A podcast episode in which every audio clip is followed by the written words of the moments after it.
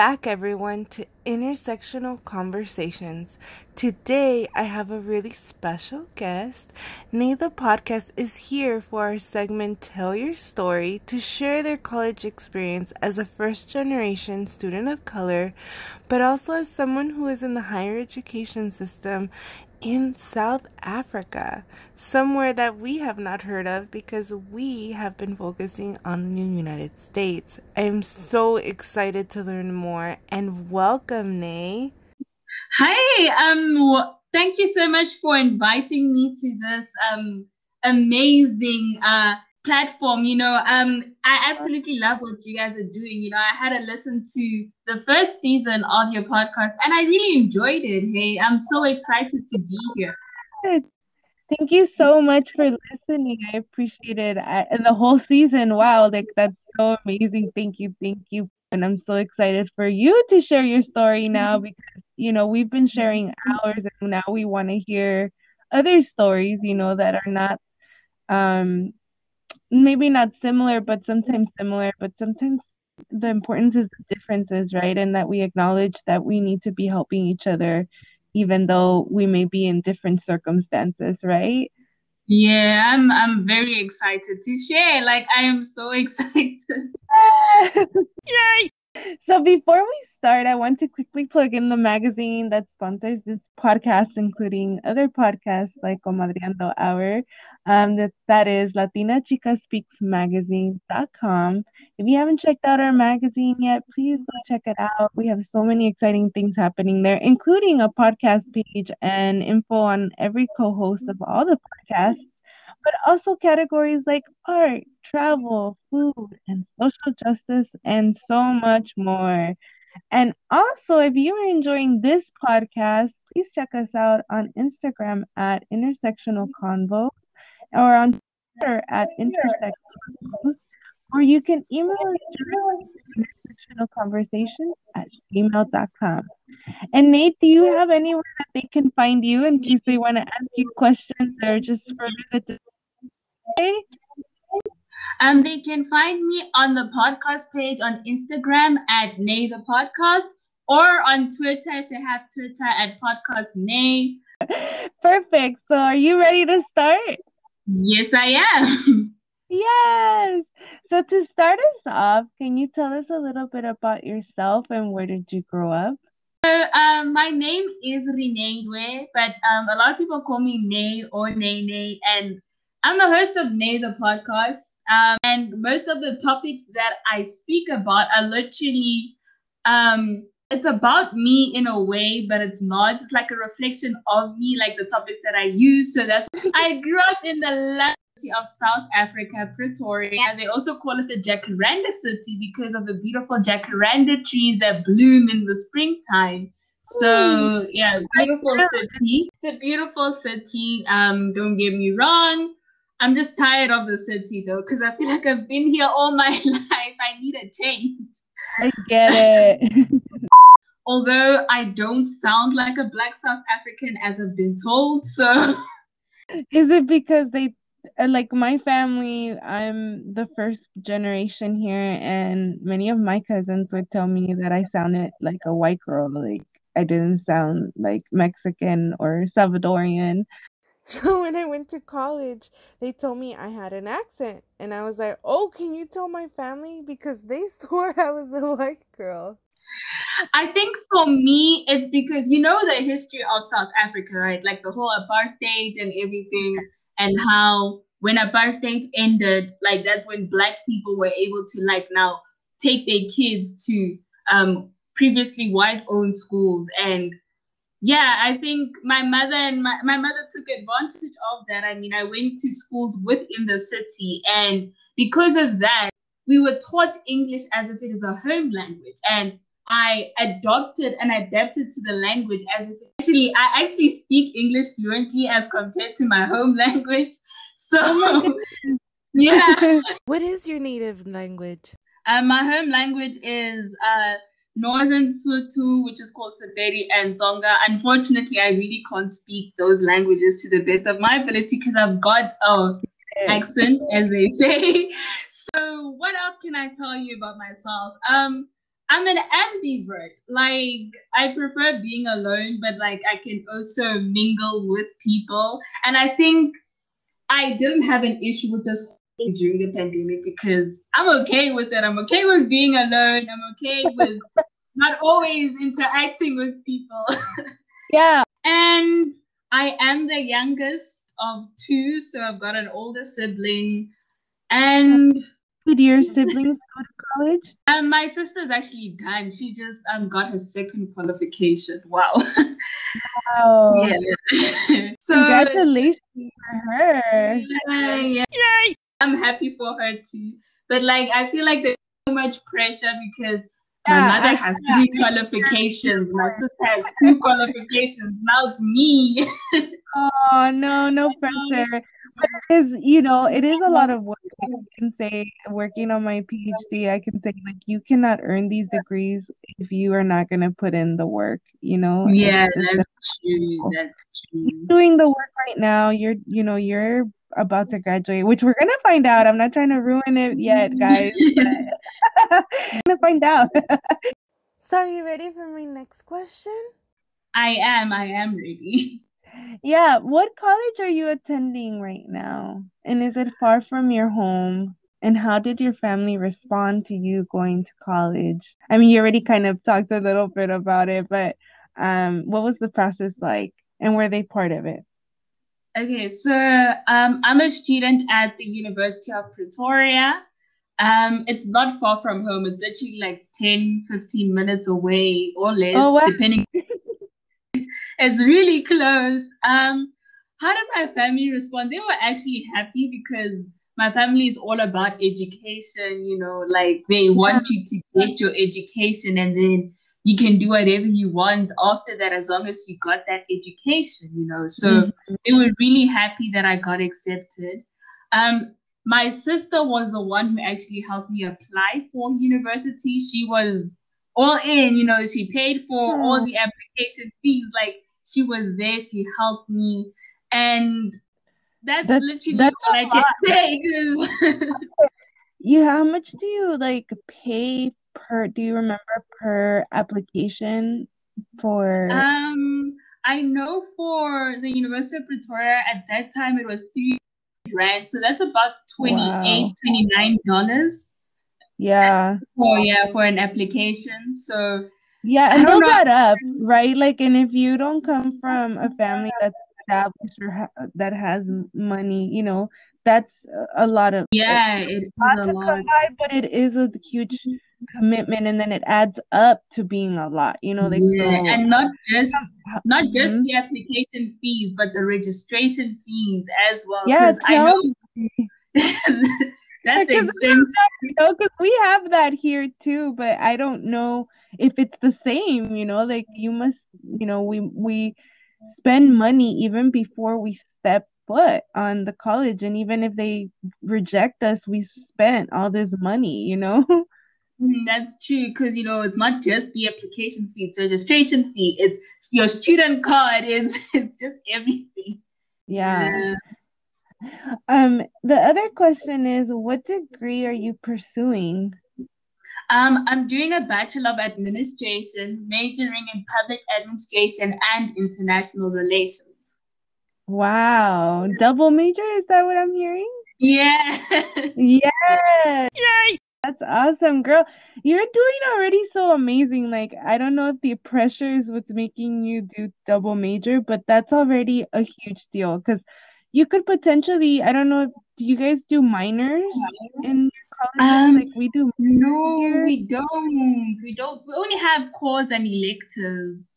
Yeah, no, but that's like a huge commitment, you know? So, like, people who can't do double majors sometimes will minor, which require way less classes. And it's basically like, just like, it's not a certificate because it really is a degree, but, um, it's just not the whole thing, you know. It's not like you went through yeah. the entire program, you know. Yeah. I did not double major personally. I just I wanted to get out as quickly as yeah. possible. Um, the next question is, why did you choose this major, and what do you love about, or what do you love about it? And did you ever change majors? Did you switch majors? Okay, all right. Um, I did not choose this major. Like, what had happened was I wanted to do a Bachelor of Arts in Languages or um, journalism, right? But like, I didn't want me to go to a university that was far from home. So oh, the University okay. of Pretoria doesn't have um, journalism. They only had the Bachelor of Administ- um, the Bachelor of Arts and Languages, right? That was my first choice. So I couldn't go to a university that was far because she's like, rather go closer to home. Plus, it's cheaper, you know. She doesn't have to pay for res. She doesn't have to pay for anything else. You know, it's like, yeah, so that, that was fine. Then what had happened at the University of Pretoria was that the humanities faculty was full. Like, I don't understand why he was always full. I I don't understand. So it was full and I wasn't able to do the Bachelor of Arts and Languages. So I ended up having to go for my second choice. I was not happy at all because I was like, okay, but this is not what I actually, you know, like, but it's yeah. fine. I'll just do it. And maybe I'll change after my first year. But like at the end of my first year, I was like, you know what, let me just finish what I've started. Because yeah. what if I change and then I also don't like what I'm doing there, and then I'm going to end up changing and changing and changing till I don't finish, you know? So I was yeah, like, you don't to jump too fast and jump. Yeah. yeah, I was just like, let me just finish what I've started. And then I also did more research and I was like, hey, you know what? I can still become a political journalist because, I mean, I have international relations. So maybe, yeah. yeah.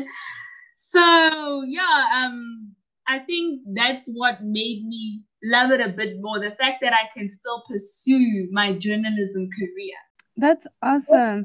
I just wanted to comment that, I don't know if you remember, but um, I think I talked about it. I don't know if I didn't or didn't, but I actually was originally going to be a journalism major, and I had a bad time in one particular class in my, like, the prerequisite classes that they call them. Yeah.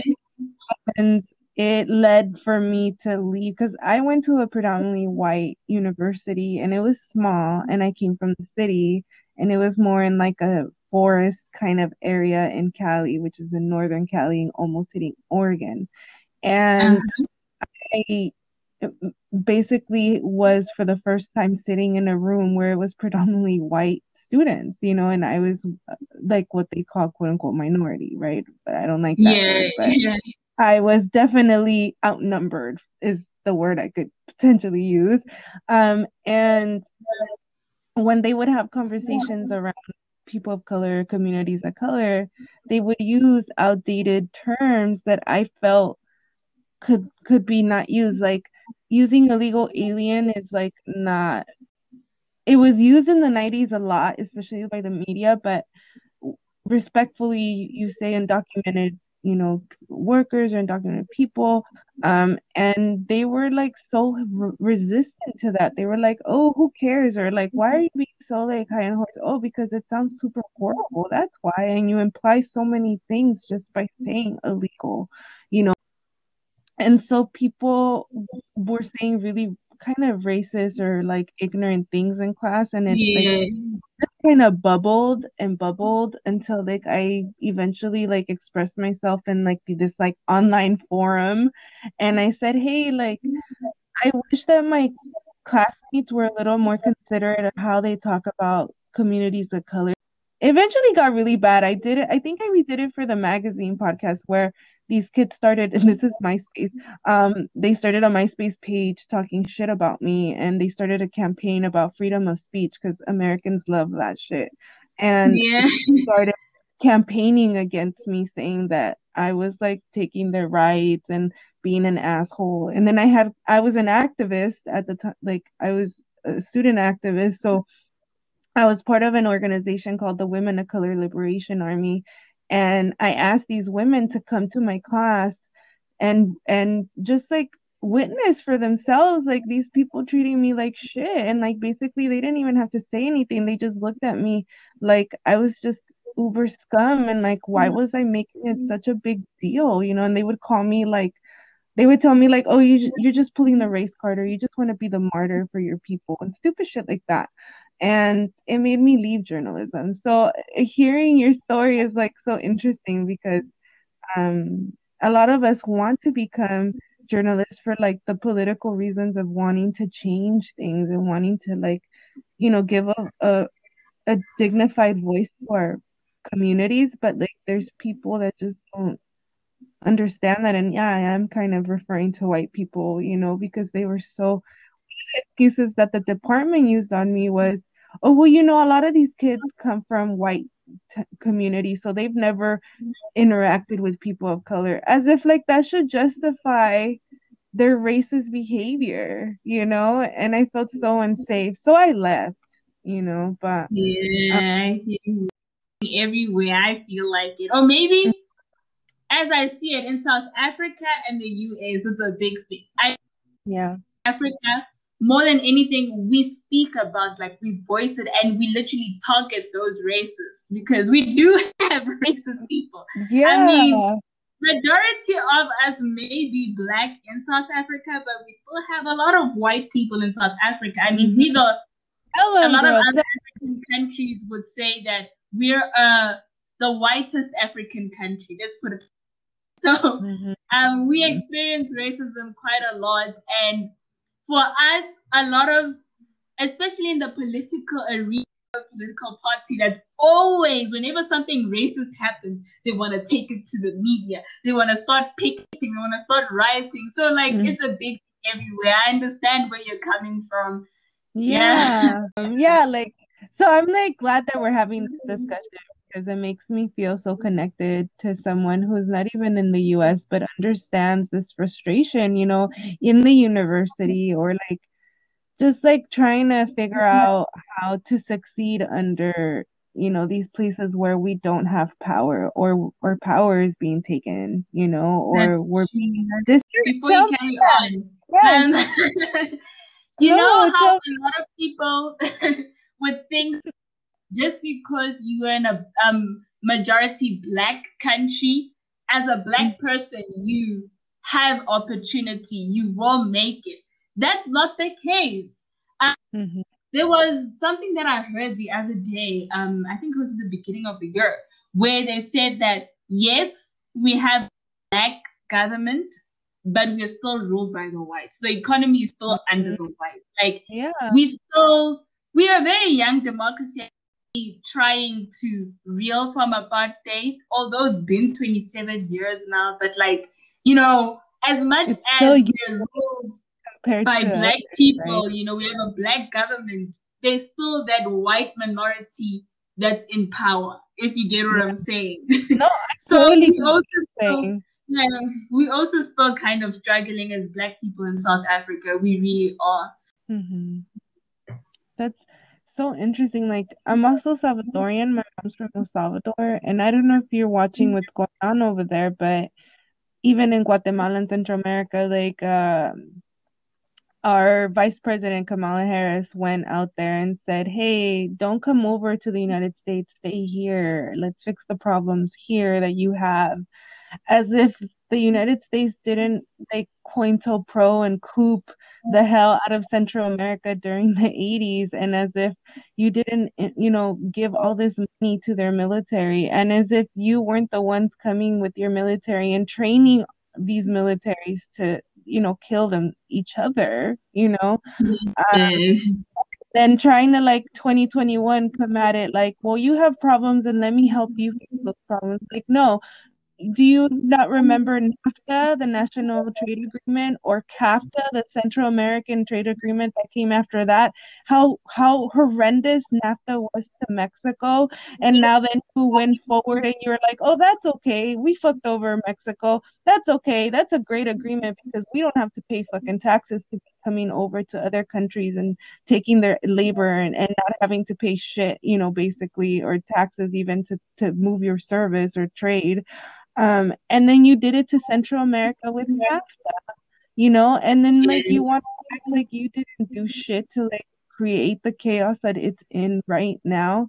And like El Salvador, like you're like you're saying, is also seen as like a quote unquote young democracy because we've been fighting, you know, for a, gov- a stable government for so long. And Mexico, the same. Like, people in this country, in the United States, like to say, hey, the, your countries don't even, they can't even be stable. They don't even have a stable political representation. It's like, well, fuck you. Like, you know this, and you take over and you put people into positions of power, and then you fund them to completely, and then you act like you didn't do anything.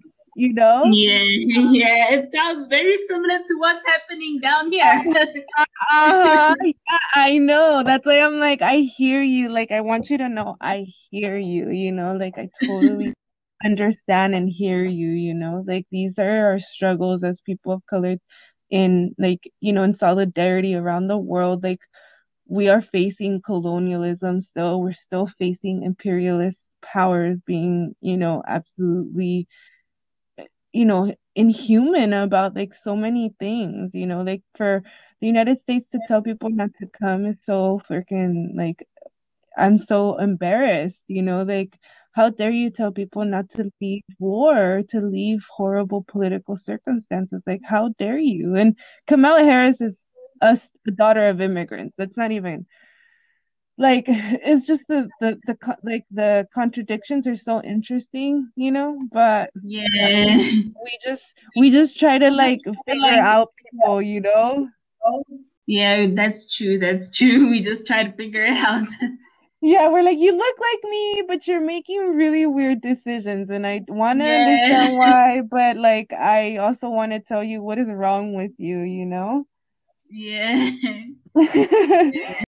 This is a small break in between episodes to let you know a little bit more about our sponsors. If you or anyone you know wants to start a podcast, we highly recommend the Anchor app. The Anchor app is absolutely free and super easy to use. You can record with anyone, anytime, anywhere, with your phone or your computer. Anchor will distribute your podcast to multiple platforms, such as Spotify and Google Podcasts. It's everything you need to make a podcast in one place, and it's absolutely free. So what are you waiting for? Download the Anchor app today or check out anchor dot f m. We can't wait to hear your podcast.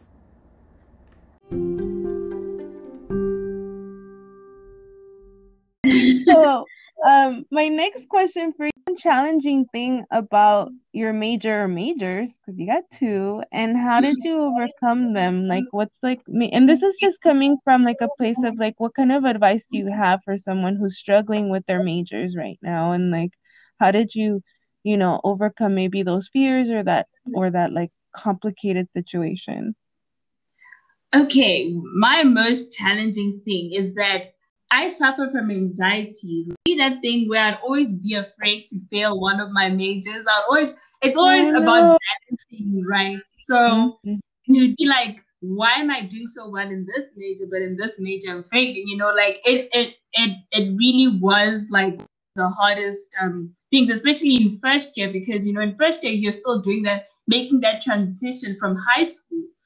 Yeah. High school, I actually had a one-on-one Um, interaction with teachers. You literally had the silver uh, silver spoon. They used to spoon feed you in high school, because I went to a small school, so that's exactly no one is there to help you, right? So now right. you were frustrated, like, oh, how do I do this? How do I fix this? Like, no one would be there to check, like, fix it or let me help you. Like, it was really hard. You need to go to your tutors, like tutors. I'm currently getting my P H D, so I would be considered a tutor for the... Yeah, yeah, yeah. So, you know, always asking for help from people who are around you. My biggest challenge is the fact that I wanted to do everything alone. But I overcame was like, you know, there are actually people around me, so let me ask for help. Yes, yay! Yay! Thank you so much, you know, being so honest and vulnerable about that, um because you know it's hard, especially when you have, you know, bad grades your first year. It's really hard to come back with a positive and, and strong self-esteem from that, you know. I had to take prerequisite classes. Like, I felt so embarrassed. I had to take classes that don't even count for college, but I had to take them in order to be able to take the actual quote unquote, m- like official math and English classes because I was kind of behind, I guess, in the testing. And I was so embarrassed, you know, but coming out of it, I realized, you know what, that's what I needed. Now I feel a little bit more confident going into these next courses. And even though I felt like embarrassed at the fact that I was like, quote unquote, put on the spot, like as being not as prepared or something, like I had to push through out of that, because if not, I would never believe in myself, you know? Um, and I don't know if you have this over there, but like we have something called English as a second language. And so we're, we're kids who grew up speaking a, a different language, but then English was our second language. And then we went to school. So Spanish is my first language. We put into classes um, that were only for us because we didn't, quote unquote, speak English well enough, or because we were just didn't have the, quote unquote, foundation to make it. And that went through all my years of school up until right before college, and had the fear that when I went to college, they were going to still track me, because they would call you every year and test you in like the office, like maybe a secretary, I don't know, somebody, and they'd test your English proficiency. And then they'd send a letter home and tell your parents like, oh, they're like proficient or not proficient, or, you know, above proficiency or something. And it was always such a like a downer, you know, because it was like, you, it's just a reminder that they, they feel like you're so different and you might not make it, you know? Um, and then I went to college and I was so fearful that they were going to do that. And they don't, thankfully, but I was, that was, I was fearful. But then taking those prerequisite classes made me feel like, well, fuck, like I didn't need that shit. Now I still, I still feel like exposed and kind of being told like, hey, you kind of suck, you know, and like you have to do this in order to like be somewhat good, you know, and like make it or something. And so I get it. Like, I'm so glad that you pushed through that first year, because now you're double majoring, girl. What? Yay! The second language thing, that you do have that, but it depends on the that you go to. So the first additional language has to be an African language. Depends on the area in which you go. Like, first additional language is either Afrikaans or Saberi. I did English, of course, medium. So I can also mm-hmm. speak a bit of Afrikaans. Afrikaans is like a, a sister, or is it a daughter language to Dutch or something along those lines. It's one of the official languages that's spoken yeah. by um, the the some of the white community. I wouldn't say not colored. They are... Yeah, because we don't say colored here. Like, that's like uh like a huge like offense, because that's what they would call people, uh, black people during segregation and like Jim Crow times, like when they were like, oh, coloreds here, white people here. So that's the that that's like the kind of like language that people are fighting to get rid of because of that history, right? Um, but we do use people of color, which confuses people who are not from, even people here, they're, you know, they're still like older um, generations. They're like, what? People of color, huh? Colored people, what? And you're like, no, you know, um, it's like, it's just like an attempt, of course, to dignify people and their experiences and their voices, and yeah. not categorized in ways that, you know, that make you feel like um it takes away a piece of you. Like the the identity Hispanic, for example, it is a U S government made identity, and it basically says that it it is a person who has Spanish blood from Spain, right?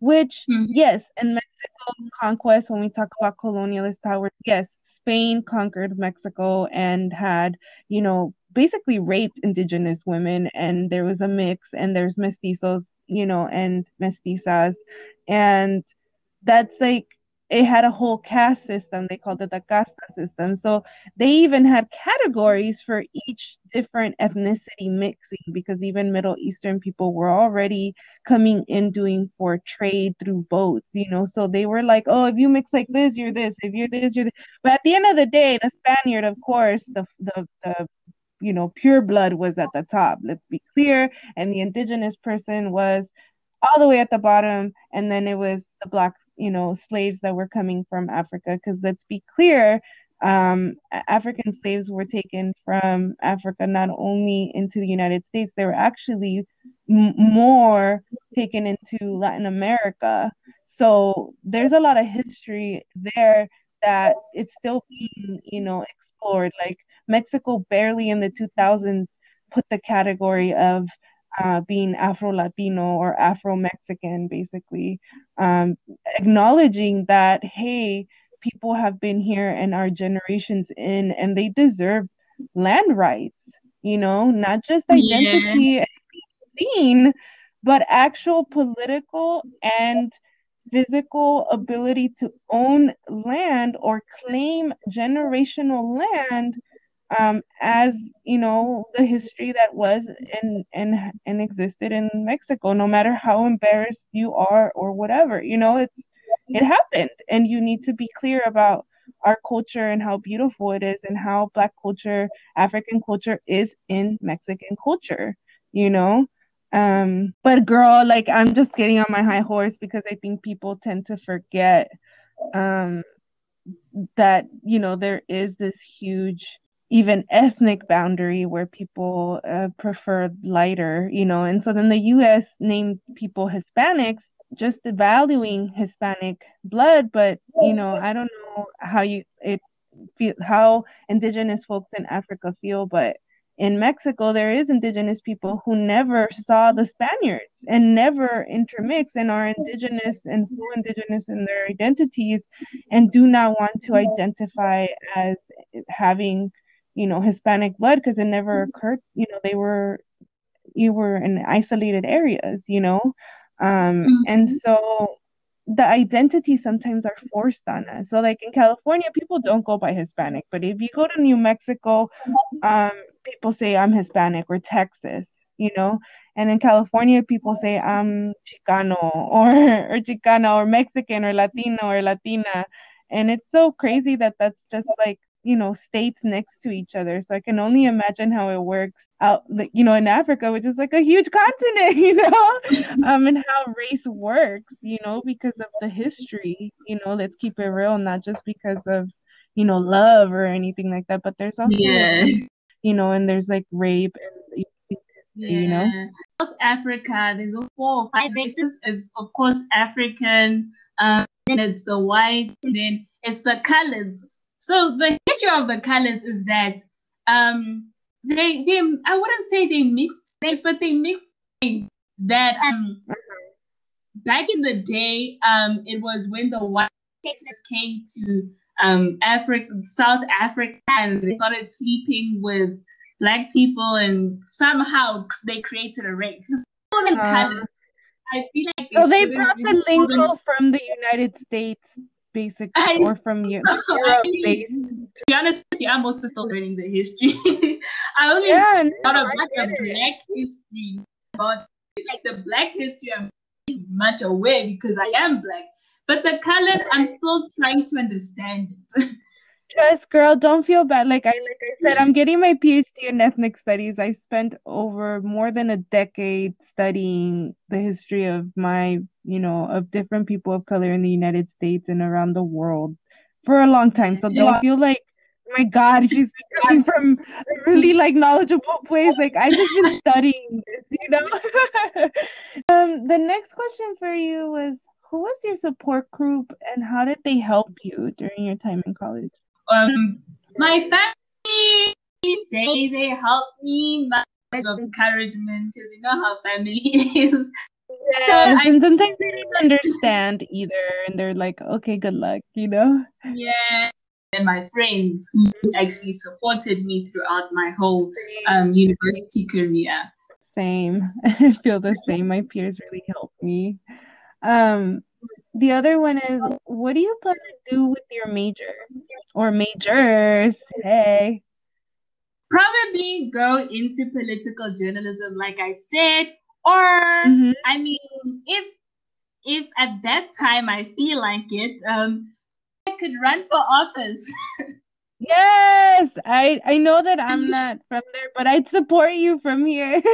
I don't know if you like um really deep into South African news, but it's bad. Guys, our government is a mess. Like, wow, um, it's a problem. Uh, employment has always been high. It's never been due to pre-COVID. We had a really high unemployment rate, and it's mainly among the youth. Wow. And you always ask yourself, okay, we're not going to work because it's hard. Job market really sucks. Like, it's not competitive. Pre-pandemic, I think our unemployment rate was probably twenty-nine percent, but now it's like thirty-two percent if I'm not mistaken. And with unemployment, not just unemployment, but like delivery in municipalities is also a problem. Yeah. Not just that, also corruption is a big thing. I think corruption plays a really big um role within what's happening within our country. You know, you know, a lot of people who are in power are in power their own advantage, not to help us. So right. I think as someone who's studying public administration, maybe I could fix that. Maybe, I don't know. As time goes by, I could see and maybe like change what's going on in our nation. Now that independent yeah. candidates can run, I feel like maybe maybe that's yeah. what we need. So I don't know. We will see. So my last question for you is, what advice do you have for those who are listening and pursuing their dream degrees and or thinking about it, right? Like, what do you, what is any advice that you have? Like, pursue your degree. If you're thinking about it, just go ahead and do that degree. Um, for those who are pursuing degrees right now, don't give up. Like, no matter how hard it may seem, no matter if you feel like you're going to fail, like, just keep on going, keep on going, keep on going. You will graduate, you know. The aim was to get in. Now you're in, the aim is to get out. So, yeah. Yes. And do you have anything else to add before we close this discussion, this amazing discussion?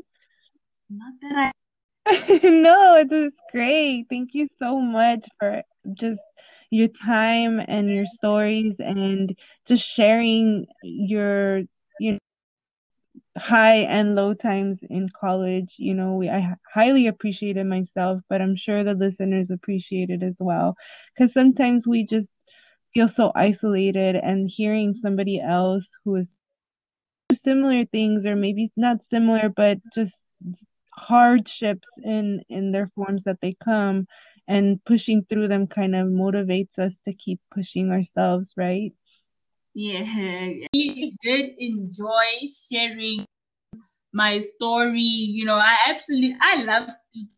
So um, this actually gave me an opportunity. Thank you so much. Yeah. Well, before we go, everyone knows where I'm going is check out the magazine. If you haven't already, check it out, Latina Chica Speaks Magazine dot com, and check out the various categories that we have there. And you can subscribe to our magazine list, and we will email you um, any kind of changes to the website, or new stuff coming out, or new stuff that is out. Um, you will get those notifications. Or you can just follow us on Instagram at Latina Chica Speaks Magazine. Our podcast is in the at Latina Chica Speaks pod, or directly to our own page at Intersectional Convos. Um, you can also check out the magazine on Twitter at Latina Chica uh, One, or you could check us out at Intersect Convos as well. And we are now on Clubhouse. You can find us on Clubhouse. If you're on Clubhouse, we're at Latina Chica.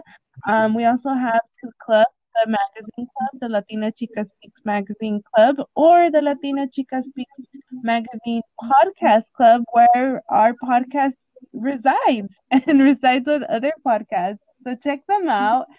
Um, or you can email us directly anytime at intersectionalconvos at gmail dot com, um, or to the magazine's mail at latinachicaspeaks at gmail dot com. And lastly, Nay, do you want to tell them one more time where your podcast is located? And um, they can find my podcast page on Instagram at Nay the Podcast. On Twitter, you can follow it at PodcastNay. And then, of course, it's on Spotify. You know, just check it on Google Podcasts, wherever you can get your podcast. Um, I actually want to manually add it. So, yeah, um, for now, you can find it on Spotify because Spotify is more common, of course. So, yeah, and then my email, like I said, I will give her the email and then she'll put it in the description of the episode. Yes.